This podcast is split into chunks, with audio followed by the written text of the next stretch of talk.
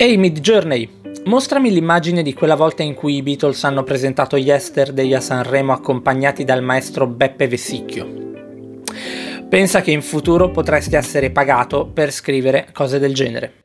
Siamo Daniele e Matteo e, questo è Grande Giove Pills.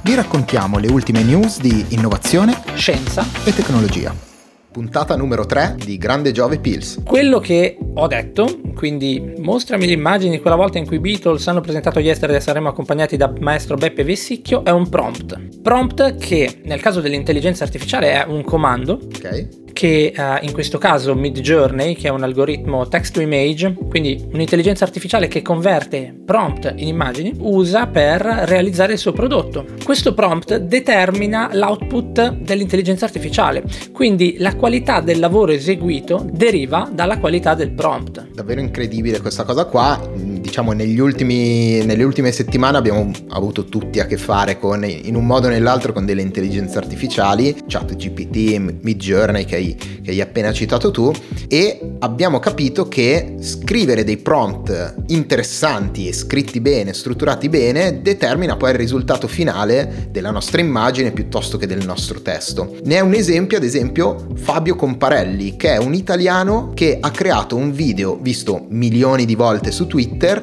un video bellissimo sull'evoluzione dell'uomo e nelle varie interviste che ho letto a Fabio Comparelli lui raccontava quanto sia stato difficile scrivere e modificare tutti i prompt per ottenere poi delle immagini che fossero effettivamente molto simili a quelle che aveva in mente lui. Sono nate ad esempio tantissime piattaforme come Prompt Base, Prompt Hero che si occupano proprio di questo. Gli utenti possono scrivere dei prompt, descrivere che cosa fanno questi prompt e addirittura metterli in vendita per cifre ad oggi che sono diciamo molto basse 2-5 dollari, ma che forniscono poi un risultato estremamente preciso rispetto a quello che poi vogliamo ottenere. Stiamo dicendo che l'intelligenza artificiale mantiene, diciamo, centrale il ruolo dell'essere umano e stiamo dicendo che l'intelligenza artificiale sta aprendo alla nascita di nuovi lavori. Esatto. Tipo, questo qua, questo lavoro del copywriter di prompt, se ci pensiamo, è effettivamente un lavoro artistico dove la creatività è al centro, quindi non è, diciamo, un lavoro da tutti. Io per primo non sono in grado di avere particolare creatività nello scrivere cose e litigo tutti i giorni con ChatGPT per solamente spiegargli davvero quello che voglio.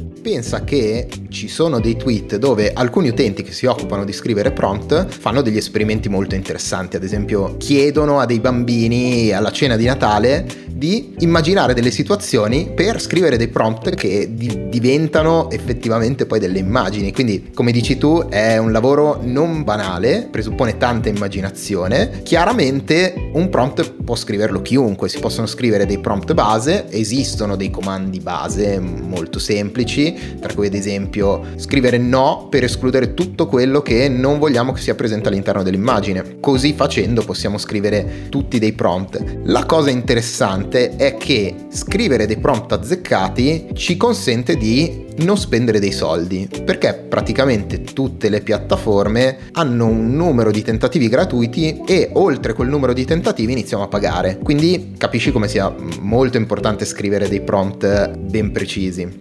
Questo apre però anche un tema, ed è il tema del copyright. Certo. Quindi se io sono un copywriter molto bravo a scrivere dei prompt e genero dei prompt che sono molto precisi, chi mi assicura che quel prompt lì, la proprietà intellettuale di quel prompt lì, appartenga a me e non arrivi un'altra persona che prende quel prompt lì e lo mette in vendita. Hmm. Chiaramente siamo all'inizio di una nuova era e come sempre è un far west pieno di insidie ma anche pieno di opportunità. Certo, assolutamente, ma infatti intorno a questo tema intanto c'è, si sente, si percepisce nell'area la classica fisiologica repulsione per le novità in generale. Oltre a questa repulsione che scomparirà piano piano da sola, tema molto forte, c'è la paura che appunto queste tecnologie ci portino via il lavoro, cosa che potenzialmente può succedere se tu escludi totalmente dalle tue possibilità la possibilità di utilizzare queste tecnologie esatto. non solo per mantenerti il lavoro ma potenziarlo oppure possibilmente creare nuove opportunità di business come quelle che abbiamo visto visto che si stima, si dice, si vocifera, io sono, faccio parte di quel team, si dice che tra 5-10 anni la maggior parte delle persone svolgeranno attività